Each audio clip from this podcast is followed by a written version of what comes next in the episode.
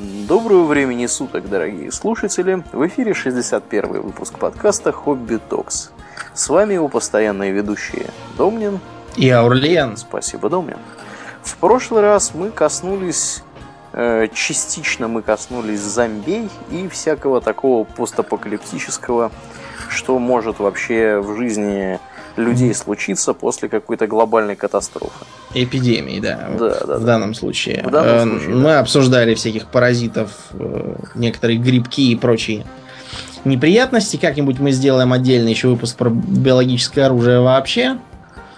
Вот. А про зомби тоже будет отдельный выпуск, так что я прошу не пугаться. Мы зомби просто зацепили по, по, по краю, потому что это родственная тема была. Мгм. Для про них будет отдельный выпуск. Я прошу не пугаться, да, там и не писать испуганные э, сообщения в группе. Все будет нормально. С зомби-апокалипсисом мы его не забыли, мы к ни- им не пренебрегли. Все будет хорошо. А сегодня мы решили тему апокалипсиса завершать с помощью таких более или менее природных явлений. Э, Почему я сделал паузу? Потому что мы, кроме этого, хотим упомянуть техногенные катастрофы. Дело просто в том, что а- они, по сути, э, тоже являются природными, просто спровоцированными человеком. Мы это обсудим на примере, скажем, разлития газа в том же Пхопале, а также упомянем Чернобыль. Но э, это чуть попозже. А сегодня давайте припомним такую, казалось бы, не связанную с апокалипсисами фигуру, как Лару Крофт. Так. Да, мы с тобой, помнишь, с Ларой Крофт были знакомы еще года с 98-го. Мгм. Да, когда у нее появился первый компьютер, это была наша первая игра. Мы страшно увлеченно в нее играли, ломали голову над загадками. Поэтому, да, там было непонятно, куда бежать, чего там дергать. Да, это были там? времена такие темные, игры были совсем недружественные. Интернет тогда еще не так широко был развит. Да, Скажем у меня прямо. дома он был вовсе не развит никак. Не, он, он был уже развит, но, знаешь, не Ну, у нас говорю, с тобой. У, у меня, да, лично. Да. Ну так вот, в последней игре апокалипсисов нет, а вот та, которая была перед ней, называвшаяся Underworld, она как раз была про предотвращение апокалипсиса. Там был очень интересно э, подан взгляд на апокалиптические предания разных народов. Можно было поглядеть там на всякие интересные э, вариации, например, э, южноамериканской шибальбы местного мертвого мира и поглядеть на интерпретацию пророчества о Рагнарёке, когда появится змей Йормунганд и Тор сразит его своим молотом, но сам погибнет от яда и падет, и все равно все умрут. Роль Тора должна была играть Лара Крофт, в которой были перчатки Тора и еще там чего-то Тора.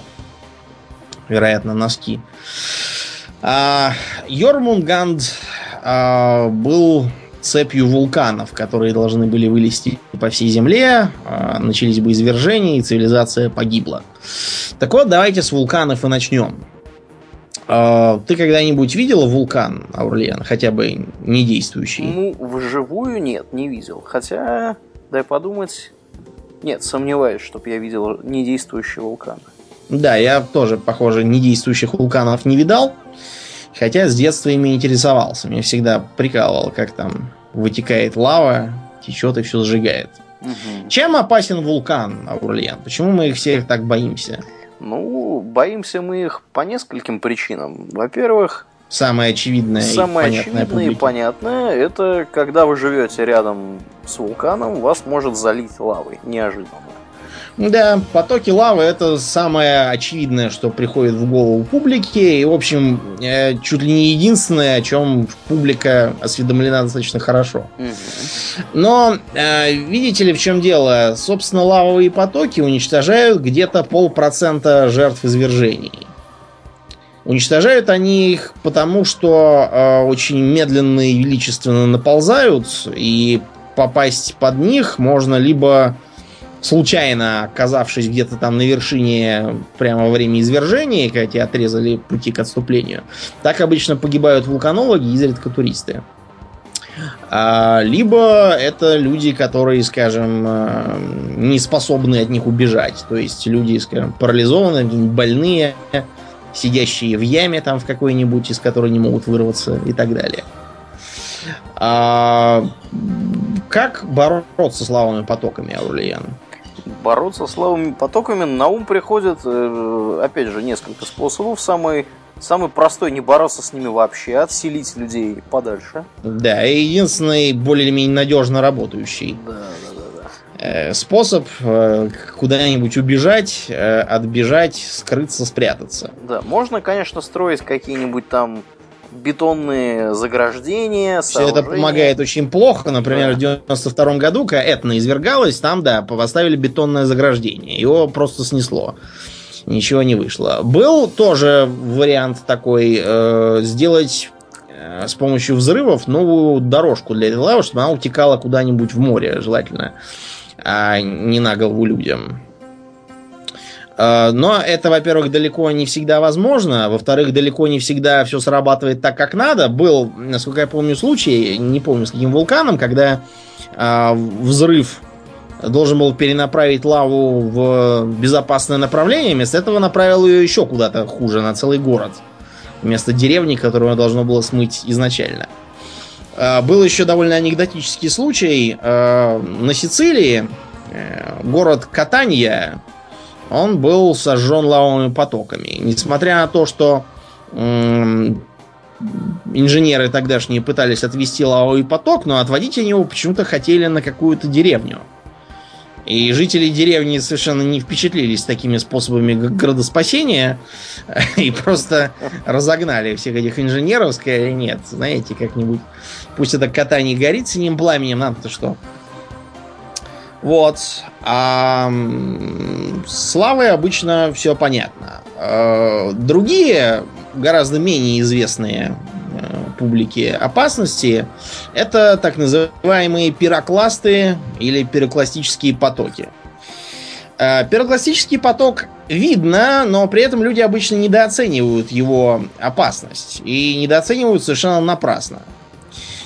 А, Пирокластический поток – это такое горячее облако, состоящее с одной стороны из раскаленного газа, с другой из взвешенного в нем вулканического пепла. А, вулканический пепел это просто название, надо понимать. То есть пепел это не имеет никакого отношения к тому, который от дров остается. Это, по сути, такой мельчайший песочек который из вулкана вылетает. Он тоже сам по себе представляет определенную опасность, но пока мы говорим о пирокластах, то это получается такое горячее облако, которое очень быстро несется, от нее не убежишь. Кроме того, э, если, скажем, вулкан извергается на каком-нибудь островке посреди моря, а вы наблюдаете за этим с соседнего острова, то я бы не рекомендовал вам чувствовать себя в безопасности. Дело в том, что переклад вполне может переехать э, через э, не очень большую водную преграду, просто потому что он э, вскипает под ним вода, поднимается пар, и этот пар несет на себе основное облако, как э, такая тележка. И вполне может донести и до вас. А, чем опасен пирокласт, кроме того, что он раскаленный и может вас спалить? Э, он еще и ядовитый, как правило. Угу. Потому что, я напоминаю, там всякие газы очень неприятные. Э, типичный пример разрушительного воздействия пирокластического облака э, это остров Мартиника в Карибском море. Там около ста лет назад произошло извержение. Если бы люди сразу же, как только гора зачадила, эвакуировались, то все было бы более-менее нормально. Но там как раз должны были быть э, выборы на острове. И поэтому власти решили, что э, извержение извержением, а голосование по расписанию. Да. В результате а, где-то 30 тысяч человек немедленно сгорело. Те, кто не сгорел сразу от пирокластического потока сгорели от того, что э, полопались и загорелись бочки с ромом, которые там производили. И когда четыре дня спустя стали на пепелище искать э, какие-нибудь, не знаю, кого-нибудь из выживших, нашли ровно одного. Э, что его спасло? Он сидел в карцере в местной кутузке, и его камера карцерная находилась ниже уровня земли, не имел окон, и то, что, по идее, должно было его огорчать в обычных условиях, спасло ему жизнь. Да. Э, потому что пирокласт мог пробраться к нему только через маленькую дырку в двери, через которую еду подают заключенным, и его почти не обожгло. Так Да. что ему сильно повезло. Еще одним э, уже упомянутым ранее в данном подкасте случаем, который повлек за собой извержение вулкана, которое повлекло за, собой какие-то разрушительные последствия, это э, вулканический взрыв на острове Фера, он же Санторин, нынешний, на территории Греции, как нетрудно догадаться из названия, который благополучно прикончил минойскую цивилизацию. Причем, судя по всему, Минойскую эту самую цивилизацию он приканчивал в два, в два этапа. Один и тот же вулкан, потому что после первого извержения разрушенные дома и всякие постройки были отстроены.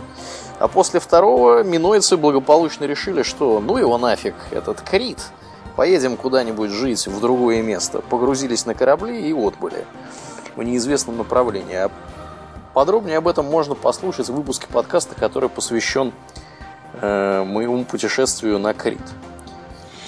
Да, кстати, а, Аурлиан, расскажи-ка мне, почему люди вообще постоянно селятся вокруг вулканов? Не разумнее ли вообще от них, от них сторониться и близко не подходить, не то что строить целые города?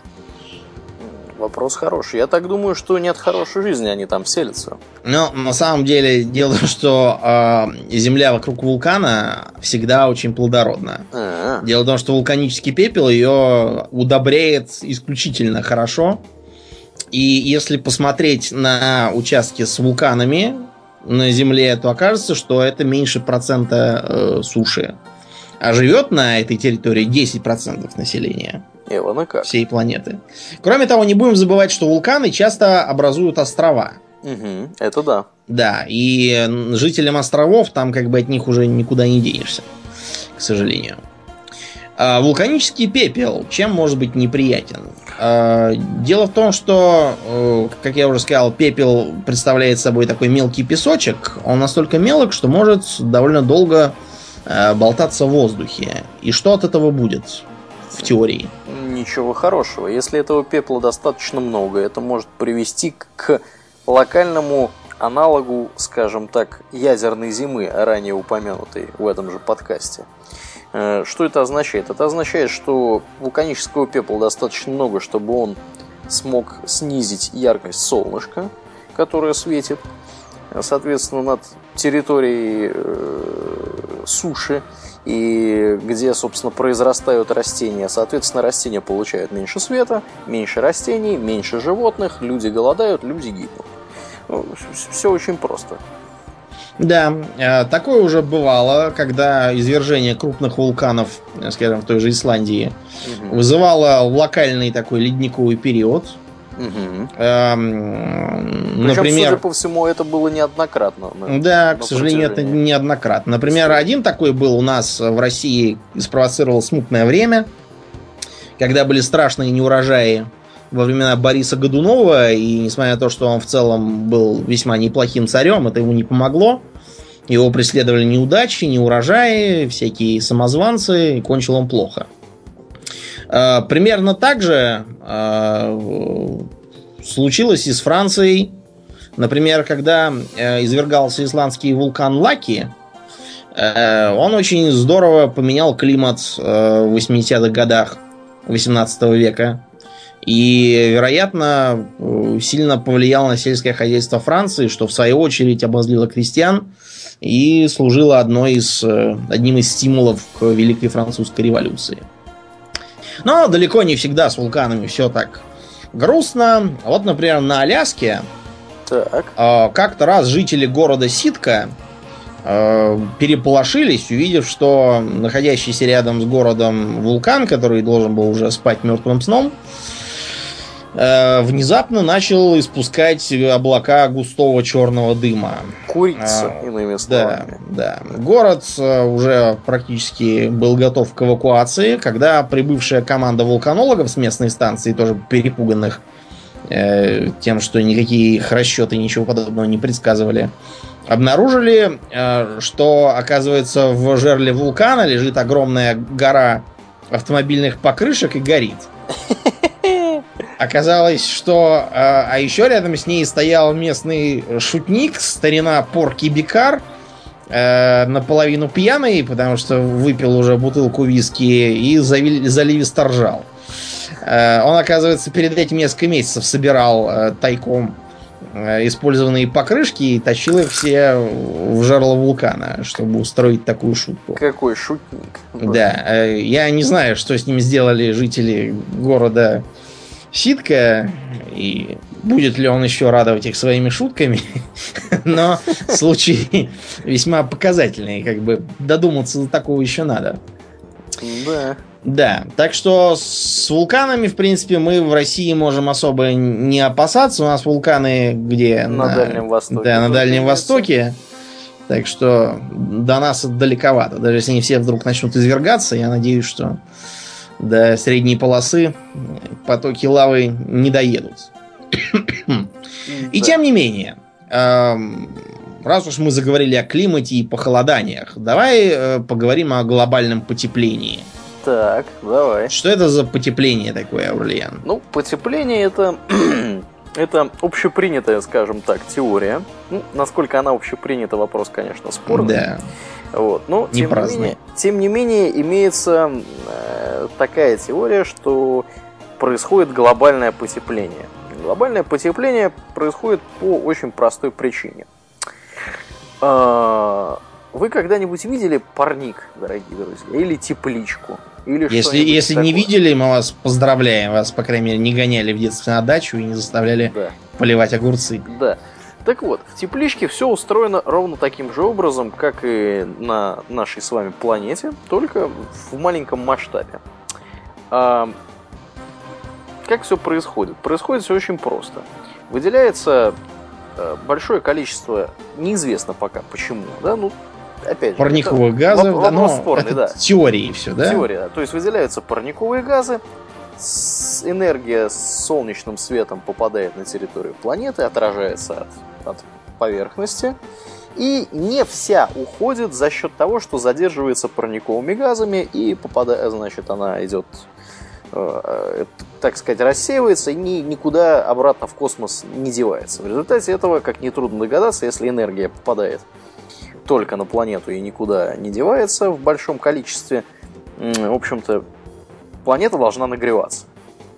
Вот. Примерно Видите? так да. работает это дело на планете Венера, где толстенный облачный покров угу. задерживает тепло, и поэтому туда путешествовать без специального оборудования не рекомендуется. Там очень горячо. Ну и кроме того, там атмосфера, вообще говоря, из серной кислоты. Не очень пригодная, да, для нас, но...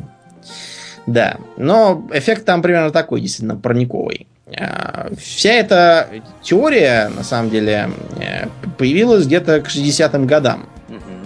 Несмотря на то, что идея о том, что э, тепло на Земле удерживается вот этой вот атмосферной шапкой, появилась еще в начале 19 века, э, когда какой-то французский математик высчитывал, высчитывал и выяснил, что Солнце нас нагревает не настолько хорошо, чтобы все это тепло здесь постоянно удерживалось. А, в 60-е годы теория о парниковых газах, которые вырабатываются автомобилями и э, промышленными предприятиями и таким образом помогают удерживать тепло, получила известность. А, появились первые угрожающие прогнозы.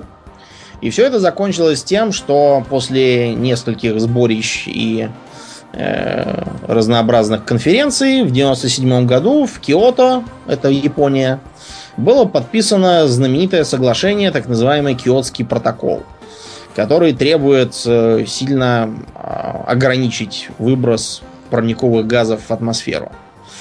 Работает ли этот киотский протокол в реальности, Урлиан? насколько я знаю, он работает частично, потому да. что киотский протокол Э, предполагает, что государства должны с ним согласиться. То есть они его подписывают, но еще должны ратифицировать внутри, так сказать, себя. Вот. И э, прикол здесь в том, что некоторые страны, не будем показывать в сторону США, подписали протокол, но не ратифицировали его. Вот. э, Ну, а, То есть в действие они его не ввели. в детстве они его не ввели, да. Но а некоторые страны ввели. То есть, как бы, тут такая вот достаточно хитроумная система. Протокол этот пред- пред- по- предполагает возможность торговли квотами, когда одно государство, которое выбрасывает мало э, угле- вот этих парниковых газов, может продать другому государству свою квоту и так далее. В общем, тут очень, очень серьезная такая большая э, ведется вокруг всего этого работа, политическая, я так полагаю, в основном. Вот. Но, опять же, нельзя сказать, что этот протокол прямо вот прямо спасает планету от глобального потепления или наоборот не спасает планету от глобального потепления. Многие говорят, что никакого глобального потепления и вовсе нет. И э, более того, многие циники считают, что весь этот киотский протокол э, это банальное жульничество. Э, потому что почему-то он э, США его всячески э, пропагандируют, сами его вовсе не вводят. И все время говорят, что вот Китай, кстати, должен бы его как бы одобрить не мешало бы ему. То есть многие утверждают, что вся эта затея с протоколом служит исключительно попыткам душить индустриализацию развивающихся стран, вроде того же Китая. По крайней мере, китайцы постоянно говорят, подождите, вы тут назагрязняли, между прочим, атмосферу, а теперь говорите, что нам из-за этого нельзя. Где логика и справедливость? Почему так?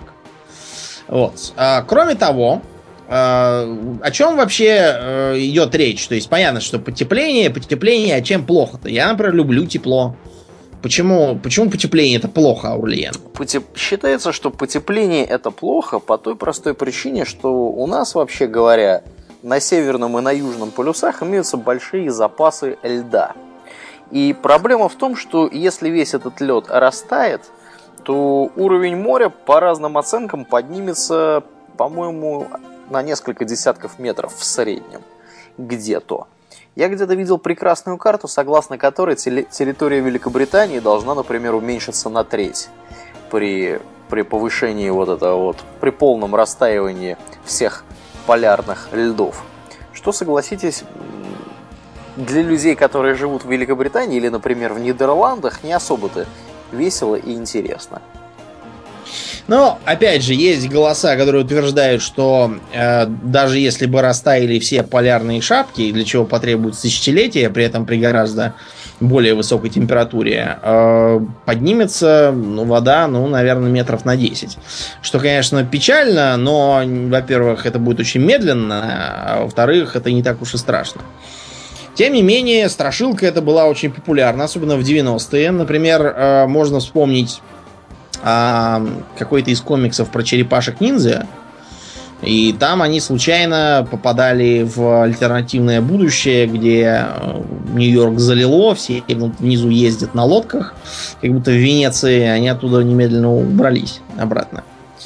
А потом можно припомнить вторую часть э, э, серии XCOM, которая как раз про приключения под водой.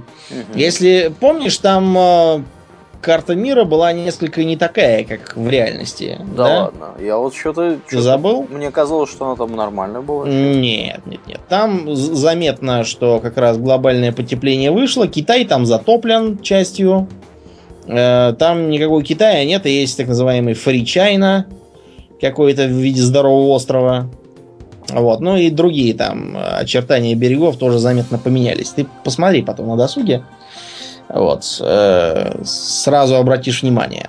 То есть э, видно, что в 90-е годы люди были под влиянием этой э, идеи полностью. Мгм. Тем не менее, мы можем припомнить другую э, популярную страшилку той поры про э, солнечное излучение, которое задерживает э, озоновый слой. И этот озоновый слой, он стал истончаться и даже дырявиться, особенно над, Антар- над Антарктидой. Ну да, да, да. За счет И того, что... что там было-то? Было там, история там была очень простая. Э, В холодильниках и во всяких других бытовых приборах использовался га- газ под названием фреон. И я вот точно не помню, один ли это газ или это группа... На самом деле группа там не газов. только о фреоне шла речь. Вот, например, в огнетушителях раньше использовался газ галлон. Мгм.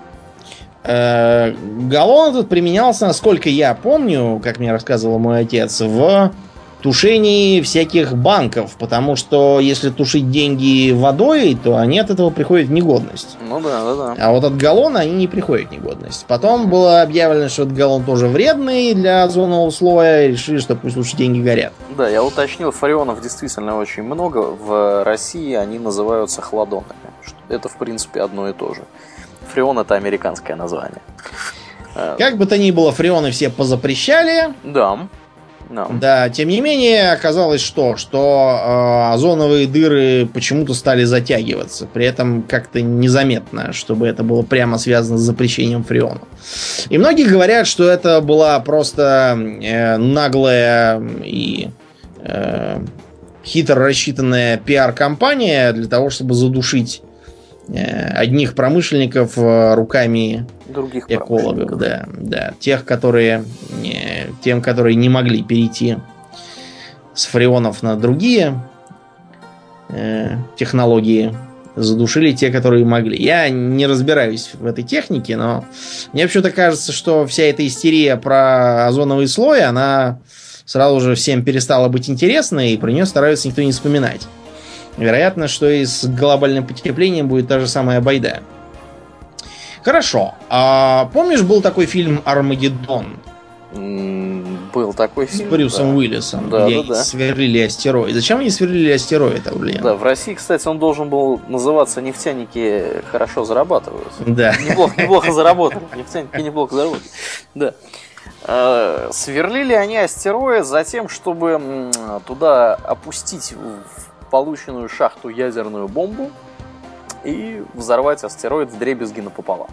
Астероид этот несся на огромной скорости э, к Земле. Вот, кстати, я вот, вот единственное, что я не уловил, как они вот так смогли его лихо перехватить, если он на огромной скорости несся к Земле, хотя надо, наверное, меня, пересмотреть. э, там, там у них два корабля было, причем один из них разбился, и оттуда там, по-моему, только часть сумела доехать на, на каком-то луноходе. Мгм. Меня больше там волновал другой вопрос. Там показывают, что а, падают э, куски метеорита, там метеоритный дождь, из-за чего все, собственно, заметили это, размером где-то с баскетбольный мяч. Падают они по всей земле, там и в Америке, и в Африке, и в Китае, и бог знает где, при этом везде белый день. Повально. То есть э, то, что Земля как бы крутится и есть разные часовые пояса, авторы не предусмотрели. Короче, ребят, это все фантастика, разумеется, но э, проблему она подняла интересную. Более того, сейчас действительно есть всякие а, планы борьбы, э, разрабатываются какие-то космические аппараты, разумеется, никакие нефтяники никуда не полетят. Э, Это будет э, беспилотный такой космический аппарат, который должен нести э, всякие там боезаряды и э, разрушать астероиды, не давая им задеть Землю.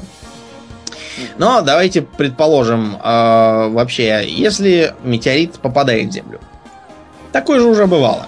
Да, Да? бывало, да. Чем это нам грозит? Вот Ну, нам это грозит тем, что мы можем легко последовать за динозаврами. А, Потому что, вообще говоря, принято считать, что закат эпохи динозавров произошел именно по этой причине. Огромный метеорит ударился в Землю на большой скорости. По-моему, метеорит этот был в районе 12 километров в диаметре. Что-то да, в ну, таком то есть духе. большой. Очень большой. Это, это очень большой метеорит. Он, во-первых, мало того, что он здорово шандарахнул где-то в районе э, Карибского моря, Юкатана. да. Юкатана даже точнее, да, правильно. Э, Вот. Так вот, э, мало того, что повсеместно начались землетрясения, извержения вулканов и прочая такая ерунда, он еще поднял в воздух огромное количество пыли, То которое... есть смотри э, вариант с ядерной зимой, с вулканическим Да. пеплом и всем остальным. Да, да, да, да, да, именно так. Э, Благодаря этому Земля на несколько лет была практически полностью лишена солнечного света. Растения погибли, соответственно, дальше погибли все животные, которые были, питались этими растениями. Потом погибли животные, которые питались животными. Вот, в итоге выжили только... Ну, это общепризнанная теория на данный момент считается, что выжили только маленькие, э, знаете, такие вот теплокровные тварюшки. Зверюшки. Да, да, зверушки, которые только-только появились не так давно, и, в общем, короче, динозавры померли, а зверушки выжили. И вот теперь мы с вами вот записываем и слушаем этот подкаст, как потомки этих зверушек. Да, вот такая вот может произойти история. И я где-то видел, где-то видел какие-то оценки, что вообще говоря, вероятность такой катастрофы, она э, не, не такая уж ничтожно маленькая. То есть там раз в сколько-то миллионов лет она вполне может произойти э, с достаточно такой хорошей вероятностью. Не хорошей для нас, хорошей с статистической точки зрения. Угу. А вот из космоса еще я помню, когда я был маленький, нас все время пугали а, другой космической опасностью, черными дырами. Так, так. Да. Так вот, Аурелиан, скажи нам, как выглядят черные дыры? О, вопрос на самом деле интересный. Тут недавно вышла статья, согласно которой никаких черных дыр вообще не существует. И полный, и полный это бред. И э, черные дыры это отдельная большая тема для людей, которые э, понимают что-либо в физике. Вот. Я в физике понимаю достаточно немного, поэтому расскажу очень упрощенно. Дело в том, что э, черная дыра представляет собой объект очень компактного размера с очень большой массой. Э, объект этот настолько компактен и настолько тяжел, что даже свет, который попадает на этот объект, э, вот эти вот фотончики, которые, собственно, mm-hmm. являются светом, они не в состоянии из этой черной дыры выбраться. Иными словами, получается, что это такая какая-то хрень непонятная, которая висит в пространстве и засасывает в себя все, что в нее попадает. Ну и, соответственно, поскольку она обладает большой массой, она притягивает еще к себе всех, всех близлежащих, бли, поблизости находящихся, там, я не знаю, звезд, звезды поблизости находящиеся, корабли инопланетян э, и так далее, э, космическую пыль, что угодно. При этом обратите внимание, что так она затягивает себя, и причем, по-моему, даже к себе, потому что она должна все-таки иметь какое-то, не знаю, физическое проявление. А, то есть это не дыра в прямом смысле. Нет, нет, а, разумеется, нет, нет. Это бывшая звезда, разумеется, да? Это да, так, да. Так вот, а, дело в том, что обычно в кино, как это пока, помнишь, мы с тобой смотрели давным-давно так. А, диснеевский какой-то фильмец, затерянный в космосе, что ли, и там, да, через и там рядом с черной дырой болталась какая-то какая-то космическая станция полоумного профессора. Так. Э, так вот, дыра там выглядела, ну, как, э, как водоворот, дыра. только в космосе, да, угу. примерно, и такой в вертикальной плоскости, вращающейся медленно и величественно. Примерно так это э, во всяких там космических симуляторах, э, стратегиях типа того же XCOM Interceptor угу. э, изображается. И более того, в эти дыры можно влететь и вылететь где-то в другом месте. То есть это такой а, да, телепортатор да, получается. Да, да, да, да, это... Все это, разумеется, полная чушь. Ну, на, насчет телепортатора я бы не был такой Ну да, мы, мы там не бывали, но то, что она не выглядит как э, вращающийся водоворот в космосе, и то, что она вообще, скорее всего, никак не выглядит ввиду того, что она затягивает себя фотоны. Да, да. Да, э, это мы вам можем сказать достаточно уверенно. Да, да, да. Черные дыры обнаруживают лишь по косвенным признакам по странному поведению объектов, которые находятся рядом с ними в непосредственной их окрестности. А, потом нередки случаи, когда черная дыра вокруг черной дыры вращается какая-нибудь звезда, вот, которая там передает энергию этой черной дыре, там, значит, соответственно, э, поток материи падает на эту черную дыру, и э, все это выглядит очень интересно в радиодиапазоне возможно, даже в рентгеновском диапазоне. Вот. Вообще, да, черная дыра – это такая вещь, которую увидеть нельзя никак. Однако существует, э, существуют теоретические изыскания небезызвестного профессора Хокинга. Да-да, это тот самый чувак, тот которого показывали в теории Большого Взрыва. Он ездит на стуле и страдает очень... Но он ездит в инвалидном кресле да, и да, на стуле. Да. И... Ну, в Ты так сказал, кресле, он в офисном да. кресле катается на колесиках. Нет, разумеется, нет. Вот. Вообще, это очень крутой мужик.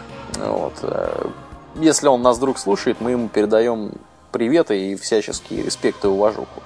Так вот, этот самый Стивен Хокинг э, показал, что вообще говоря, черные дыры должны что-то излучать наружу, так называемое излучение Хокинга. Э, идея там очень простая. Представь себе, знаешь ли ты, Домнин, что такое аннигиляция? Это когда что-то встречает свою противоположность Да, и в столкновении с ней бжик и исчезает. Да, да, да, да, да. Вот. Суть в том, что любая считается, что любая материальная частица, да, вот какая-то существующая, э, даже, даже не так. Даже не так. Ладно, давайте об этом поговорим как-нибудь в отдельном выпуске, потому что тема тут Это надо Тема про изучить, физику. конечно, и подготовиться. Да, да, да. Тема про физику, она требует, во-первых, подготовки, во-вторых, она очень масштабная, и э, лучше, лучше ее куда-нибудь вообще отнести в отдельную, в отдельную тему. Ну, суть, суть там кратко сводится к тому, что э, в любой момент времени, в любой точке пространства непрерывно возникают и э, исчезают пары э, положительно, ну, например, там положительно заряженных каких-нибудь электронов и отрицательно заряженных электронов. Есть они, значит, производятся, потом тут же аннигилируют друг с другом. И проблема в том, что если, если вот такое происходит э, на границе черной дыры, может получиться так, что э, какая-то часть э, вот этих вот частиц, которые, э, которые появились и должны тут же друг с другом обратно объединиться, чтобы, так сказать, исчезнуть. Э, Так вот, они не, не аннигилируют. И за счет этого получается, что мы можем наблюдать каким-то образом излучение, которое, которое вот э, от этой черной дыры, так сказать, в разные стороны расходит. Там есть разные мнения, как, как именно оно должно там полюсов как-то там или еще как-то. Ну, в общем, факт тот, что каким-то образом, наверное, эту черную дыру, если она действительно существует, можно вот при помощи такого излучения обнаружить. Но опять же, повторюсь, не так давно, буквально неделю или полторы назад, я читал в интернетах, что какие-то товарищи, но они, правда, не физики, а математики, они предположили, что черных дыр нет вообще. Вот. Но, опять же, я думаю, что лучше куда-нибудь отнести это в отдельный, в отдельный разговор, потому что там много о чем можно поговорить. Ну так вот, да, Домнин, действительно, черными дырами пугали, но даже пугали, знаешь, черными дырами, которые такие вот маленькие черные дыры блуждают через пространство и могут неожиданно появиться рядом с нашей Солнечной системой и засосать всех, и Солнце, и Землю, и, и короче, все, и полные кранты нам настанут. Да, Неожиданно. но это, да, Вероятность разумеется. такого, товарищи, крайне мала, и на нашем жизненном, кратком жизненном пути мы с вами, скорее всего, этого не увидим. Да, да, и мы будем надеяться, что, э, что все эти прогнозы не сбудутся. Тем не менее, э, когда я был маленький, у меня была замечательная, э, замечательные книги из серии Аванта Плюс. Это были детские энциклопедии по всем возможным предметам. У тебя, Урлен, я думаю, тоже были. Да, навалом, навалом. Навалом было, да. На даче теперь лежат мертвым грузом. Да. Дожидаются, дожидаются моих детей, очевидно. Да, ну, твои дети, мне кажется, будут говорить, э, а, а как тут пролистывать страницы, я не вижу скролл-бар. Не-не, они, скорее всего, будут говорить, а что это за смешной язык такой у вас? Как это вообще прочитать? Это кириллица? Да. Тем не менее, э, у меня, по-моему, первая из этих книг была география. Несмотря на то, что географией я сам по себе совершенно не увлекаюсь, там были некоторые интересные для меня моменты, например, там про полярные исследования, как Так. там всякие дирижабли летали на Северный полюс, разбивались, и мы их оттуда вытаскивали. М. А также там была такая финальная глава, где рассказывалось про разные техногенные катастрофы. В общем, глава эта была написана в очень таком характерном для конца 80-х, начала 90-х ключе, потому что именно тогда у нас в стране была потрясающая экологическая истерия, Мгм. Э, спровоцировано это было в том числе э, катастрофой на э, радио э, блин, извините, на атомной электростанции в Чернобыле. Катастрофа, что и говорить, была ого-го. Более того, она задела в том числе мою семью, поскольку мой отец и все предки по этой линии жили как раз в зоне поражения. Угу. В селе Кожаны. Село, судя по их рассказам, было архибогатым. Вот, и там все было здорово. В общем, очень жалко было оттуда уезжать, но бежать пришлось. Несмотря на то, что некоторые все-таки остались, мы да. В семье периодически обсуждаем, как там, как могло бы все быть, если бы катастрофы не было. Но что вообще известно что-то про тех, кто остался, как, как они там? Ну, там в основном все уже повымерли, потому что возраст. Но ну, повымерли в смысле сами по себе, а, ну, не, да, от, да. а не от того, что там какой-то ад и погибель. Естественно. А, в общем, истерия была страшной. Э, закрывались, например, вот это, правда, уже было после распада Союза, а, закрывалось а, практически все, что имело отношение к пугавшей публику теме. Например, в Армении закрыли по, под эту дудку атомную электростанцию, вызов электрический, энергетический голод. В Крыму строили атомную электростанцию, забросили. Э, этот самый экологический страх в том числе использовался для содействия развалу Советского Союза, потому что всем рассказывали о том, как у нас все ужасно, как у нас все загрязняется, как безответственный режим там все уничтожил. Это очень странно слушать от людей, которые в Европе все уничтожили. Вот, теперь понапринимали каких-то законов, когда уже нечего защищать практически. И нас поучают. При том, что у нас, например, в реках воду можно пить и рыбу можно ловить. А, в Германии, насколько я помню, только в двух реках вода считается условно питьевой. Про каких-то там рыб э, даже говорить.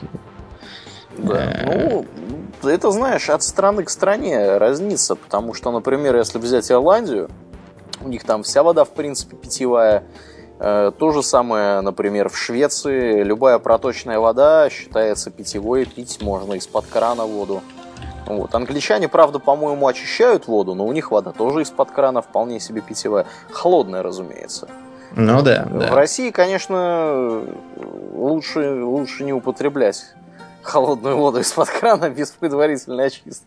Ну, смотря где. Вот я, например, когда был в Крыму, в Севастополе, мне показалось, что там воду даже и после кипячения употреблять не то чтобы нельзя, а мне просто казалось непривычно, потому что она солоновата. Да, мне кажется, показалось, что она солоновата. Может быть, я что-то путаю. Может быть, опресненная вода. Вообще, да, такое, такое бывает. Ну, да, я вот лично почувствовал, что она совсем по-другому воспринимается даже после кипячения. Чего, кстати, быть не должно. Соль-то должна выпадать, по логике. Ну, ну ладно, не, да. не важно. Может, это мне что-то там показалось, или чайник был плохой, или еще что-то. Соленый чайник. Да. В следующий раз поеду, может, там что-то другое будет. Тем не менее, э, статья была написана так, что прямо страшно было жить. Э, например, там показывались э, и, и описывалось там, э, что оказывается в современном городе жить так же страшно, как в девственном лесу там в первобытные времена, потому что раньше там э, всякие звери могли сожрать, а теперь машины задавят. Раньше можно было отравиться не знаю, ядовитыми грибами, а сейчас опасными лекарствами. Раньше провалиться в болото, а сейчас канализационный люк.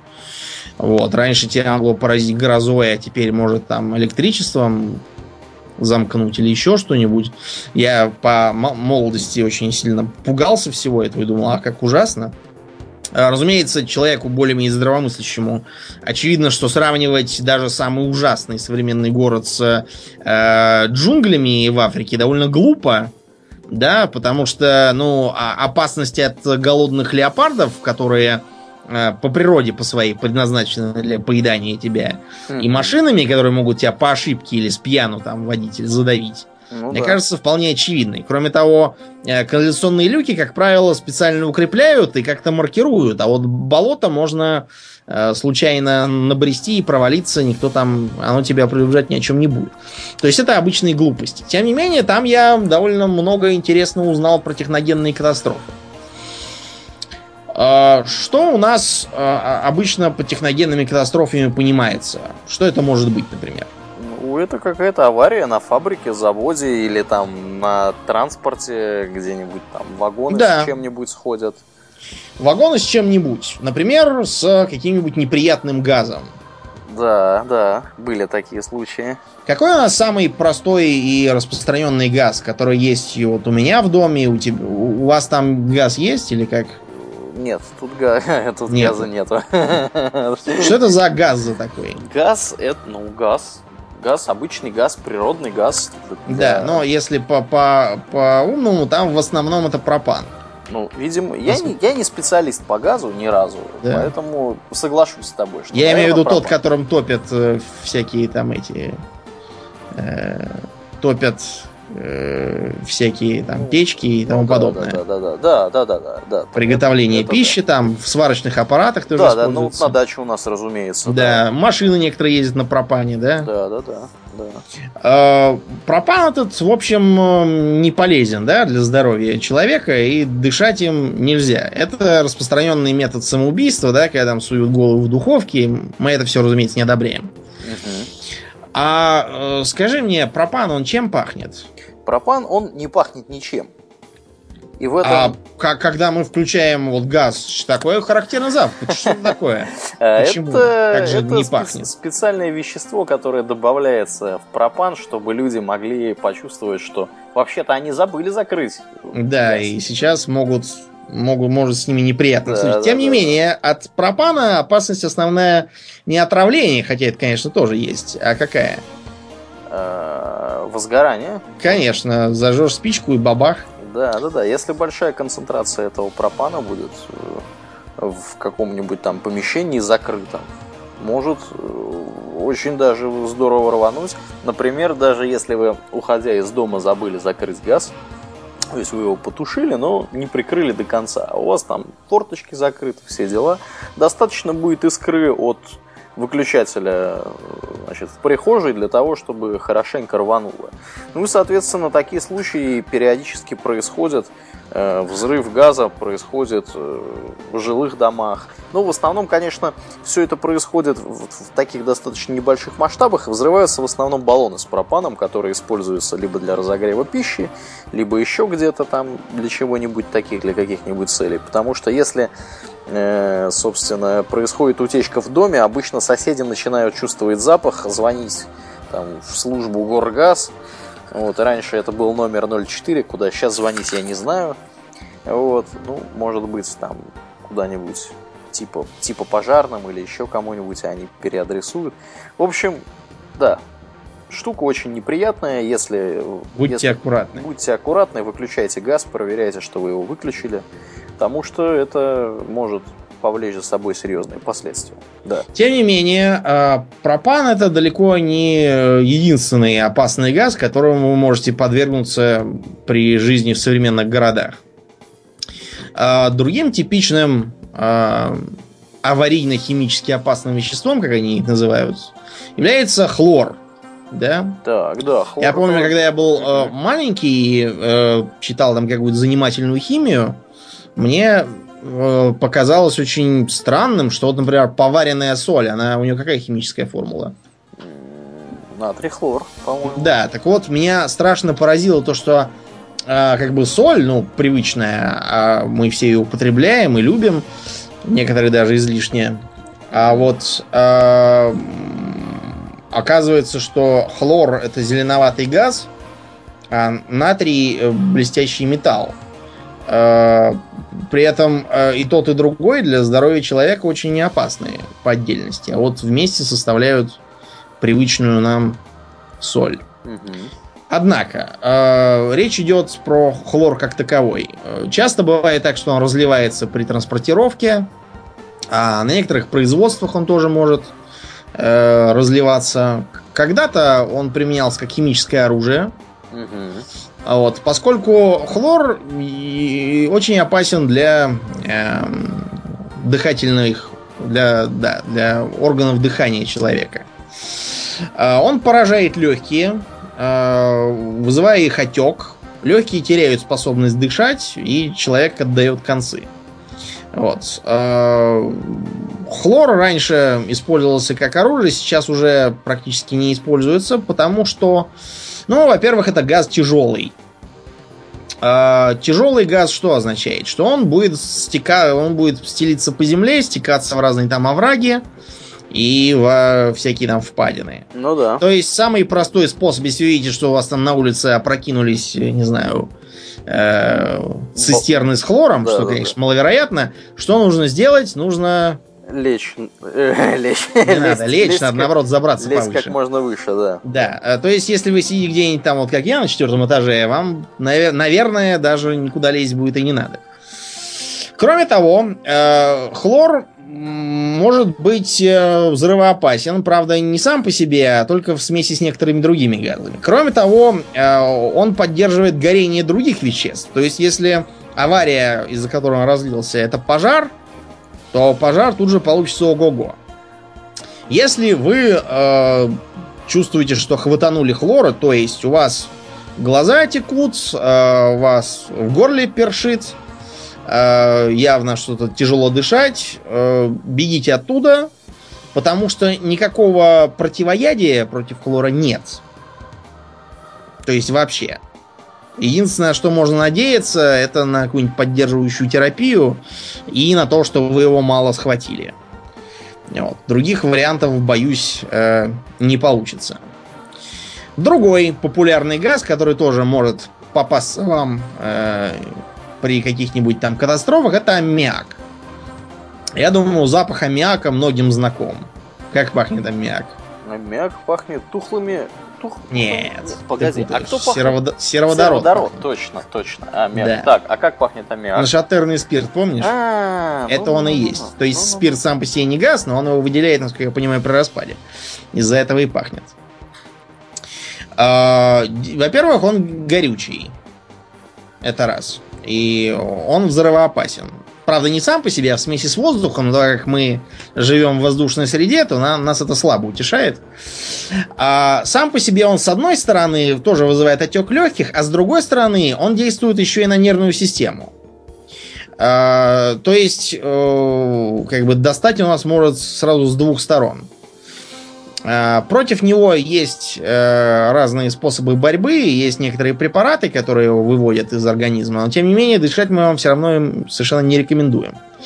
Это достаточно легкий газ, поэтому забираться на высоту бесполезно, надо выбегать. А какой э, еще есть способ с ним борьбы? Когда вы э, имеете дело с газами, очень важно, растворяются ли они в воде или в чем-то там еще. Да? А, так вот, аммиак в воде прекрасно растворяется, поэтому э, влажная тряпка на лицо, ну, она позволит некоторое время э, от него, от него, наверное, защититься. Тем не менее, повторяем, э, с э, опасными газами шутки очень плохи. Если у вас нет противогаза, причем вы не уверены, что этот противогаз поможет именно против этого газа, потому что разные опасные вещества фильтроваться должны совершенно по-разному. Да, да, да. То есть, если это у вас не, не изолирующий противогаз, а фильтрующий, то лучше не рискуйте, даже в противогазе. А, вот такие могут быть неприятности. Тем не менее, даже вот то, что мы описали, а также сероводород. Ну, сероводорода вам легко будет избежать, потому что воняет он тухлыми яйцами. Э, часто его утечки в небольшом виде бывают при плохо работающей канализации. Угу. Да, так что э, сильно им надышаться, конечно, тоже можно и, и помереть, но для этого надо чуть ли не целенаправленно у него лезть. А бывают гораздо более опасные инциденты. Например, так называемая Абхапальская катастрофа. Да, давай про нее что-нибудь Да, случилась э, она 30 лет назад в Индии, угу. э, в городе Бхапал.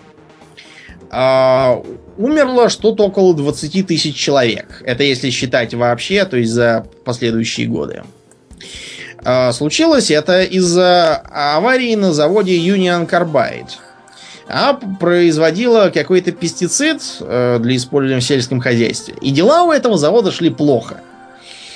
Дело в том, что именно тогда э, произошел нам какой-то спад в производстве э, сельскохозяйственных продуктов, а соответственно. Там, там, была, там был неурожайный год, и, соответственно, никто не покупал продукцию Поэтому, собственно, и произошел спад производства этой самой Да, из-за этого дела на заводе пошли плохо, э, начались разнообразные сокращения издержек.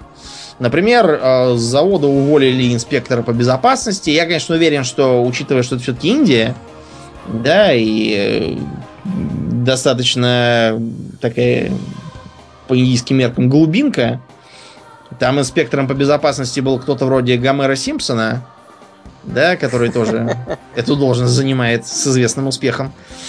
Вот. Тем не менее, его там не было вообще никакого. Кроме того, были фактически разобраны и приведены в негодность или поддерживались в чисто формальном для видимости состоянии системы защиты и предотвращения аварий.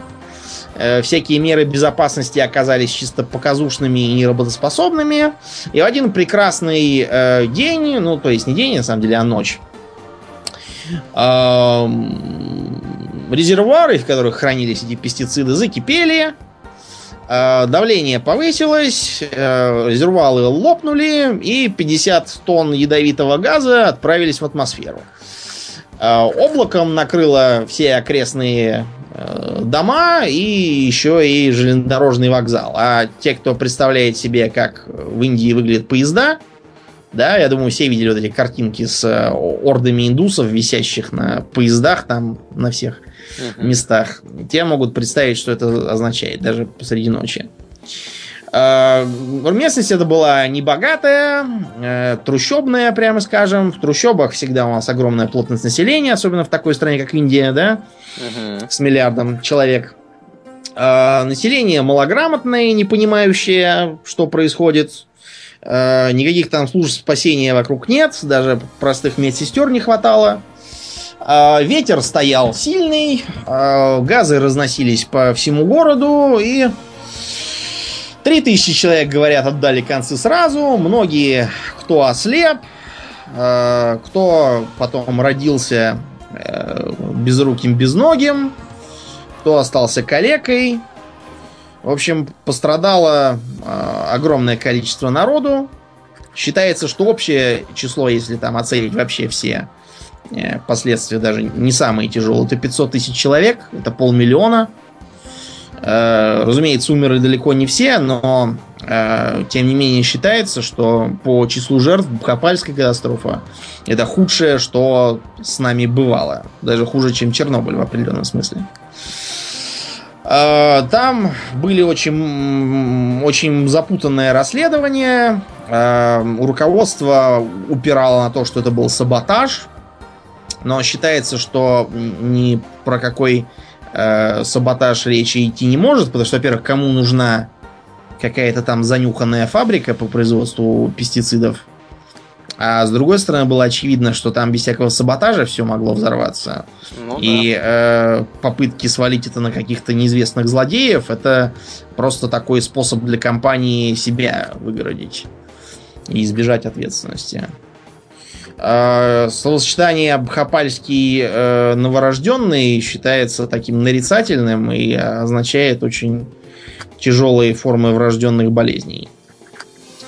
Практически никто из высшего руководства компании даже не почесался из-за этого э, происшествия, а сели в тюрьму только семь э, каких-то руководителей среднего уровня, и то их посадили за халатность всего-то там на два года. И небольшой там штраф.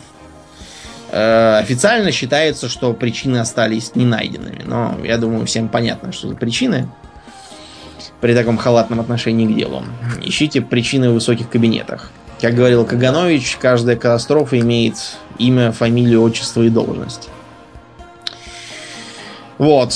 А Почему ужасают такие техногенные катастрофы? Потому что, с одной стороны, избежать их последствий очень трудно. Представьте, что у вас э, ночью в городе что-то там такое взорвалось, и вас накрыло ядовитым газом. Вы, скорее всего, даже не проснетесь. Ну да, да. А с другой стороны, потому что их, их как раз можно было избежать, если бы кто-то думал головой и заботился о безопасности людей, а не о собственном кошельке и безопасности своего офисного кресла. Что делает их э, еще э, более печальными. Мы вообще планировали еще поговорить о Чернобыле, но подумали и решили, что Чернобыль мы отложим на другой раз. Потому что тема эта слишком крупная, животрепещущая э, для многих. Тех, кто, например, любит серию Сталкер. Мгм. Да? И ей мы должны уделить внимание побольше. А пока что мы движемся к концу. Э, Желаем вам всем быть осторожными, э, не входить в облака зеленоватого газа, Ну да. да, следить за газовой плитой, поменьше э, верить во всякий бред с черными дырами и внимательно относиться к предупреждениям городских систем оповещения. Несмотря на то, что я к ним имею свои счеты, у меня просто прямо перед окном один из гром- громкоговорителей, и поэтому при проверках они мне постоянно мешают жить. Мгм. Потому что проверки в лучшем случае заключаются в громогласном считании э, монотонным женским голосом мне прямо в окно. В худшем случае начинает проигрываться какой-нибудь э, радиоспектакль. Э, штук, наверное, пять этих спектаклей уже прослушал, сам того не желая, и я могу сказать, что ничего бездарнее, хуже, скучнее и неинтереснее я в жизни не видел. И не слышал, вернее. Почему они выбирают именно такую муть для испытаний, я не знаю. Видимо, чтобы... Чтобы народ не пугался. Да, ну, не знаю. Я уже... э, Уже с- пытаюсь предугадать сюжет следующего, который мне придется выслушать. Ну, а на сегодня все. Да, будем закругляться. Я напоминаю, что вы слушали 61 выпуск подкаста Хобби Токс. И с вами были его постоянные ведущие Домнин. И Ауралиен. Спасибо, Домнин. Всего хорошего, друзья. Пока.